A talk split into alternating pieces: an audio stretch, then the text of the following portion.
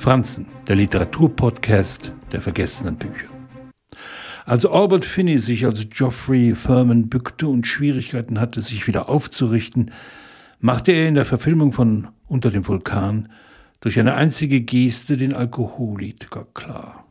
Ein britischer Konsul in Cuernavaca in Mexiko am Tag der Toten. Malcolm Lowrys Roman wurde dank John Huston wiederentdeckt. Seine eigene Geschichte als schriftstellender Alkoholiker, der seine Texte im Stehen an ein Stehpult geklammert diktierte, in der Presse breitgetreten. Die Parallelen zwischen Lowry und seinem Konsul lagen auf der Hand. Jeder Konsul, der auf die Briefe seiner Frau wartet, die in New York am Theater spielt, da der Autor, der mit sich selbst trinkt. Als die Frau des Konsuls nach Mexiko zurückkehrt, obwohl sie das Land hasst, versucht sie ihn davon zu überzeugen, es mit ihr zu verlassen.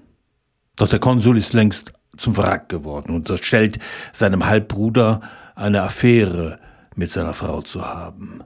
Eine erschütternde, bittere Geschichte, wie der Alkohol alles in einem zerfrisst. Blanke Gefühle werden zur scheinbaren Gewissheit.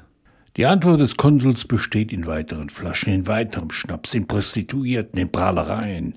Wenn du dich selbst nicht mehr fühlst, schrei dir die Seele aus dem Leib. Ein Amerikaner, ein Fremder in einem Land gestrandet, in dem ein Leben nicht viel bedeutet. Sprachmächtig beschreibt Lauri den umnachteten Wahnsinn eines Trinkers, der sich seine eigene Welt zusammenschustert. Schonungslos führte eine literarische Selbstdiagnose durch.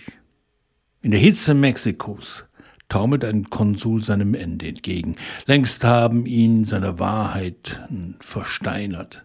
Immer und immer wieder hat Lowry den Roman überarbeitet, selbst als er ihn schon abgegeben hatte. Fast manig versucht er durch ihn Rechenschaft abzulegen. Das ist ihm auf erschreckende Weise gelungen.